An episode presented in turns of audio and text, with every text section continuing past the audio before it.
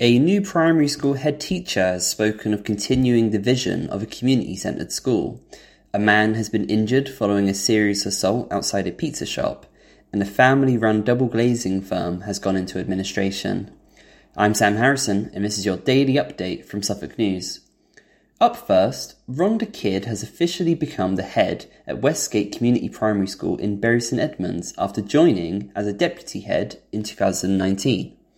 Before this, she spent 18 years at White House Community Primary School in Ipswich, but she is speaking of developing the established close links with families going into the future.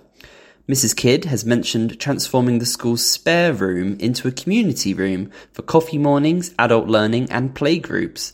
She has also spoken of the focus on outdoor learning at Westgate and how it links with the school's curriculum. Also, a man has been injured after a serious assault in Bury St Edmunds over the weekend. Police have revealed the incident took place outside Pizza Mamma Mia in St Andrew Street North at about 3:25 a.m. on Sunday. A man was punched in the face and then fell to the ground, which led to further injuries.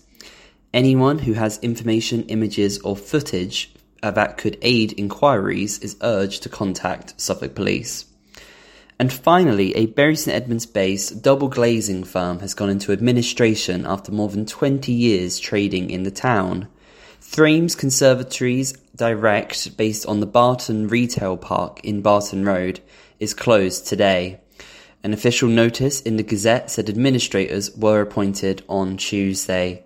The firm specialised in windows, conservatories, doors, roofline and garden rooms, with showrooms in Ely and Diss, along with sales contacts in Ipswich, Cambridge, Newmarket Sudbury, Haverhill, Stowmarket Thetford, Attleborough and Saffron Walden.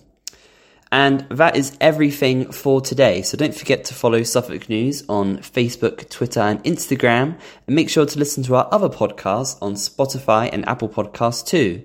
You can also subscribe to the IM News app. Just head to suffolknews.co.uk forward slash subscribe.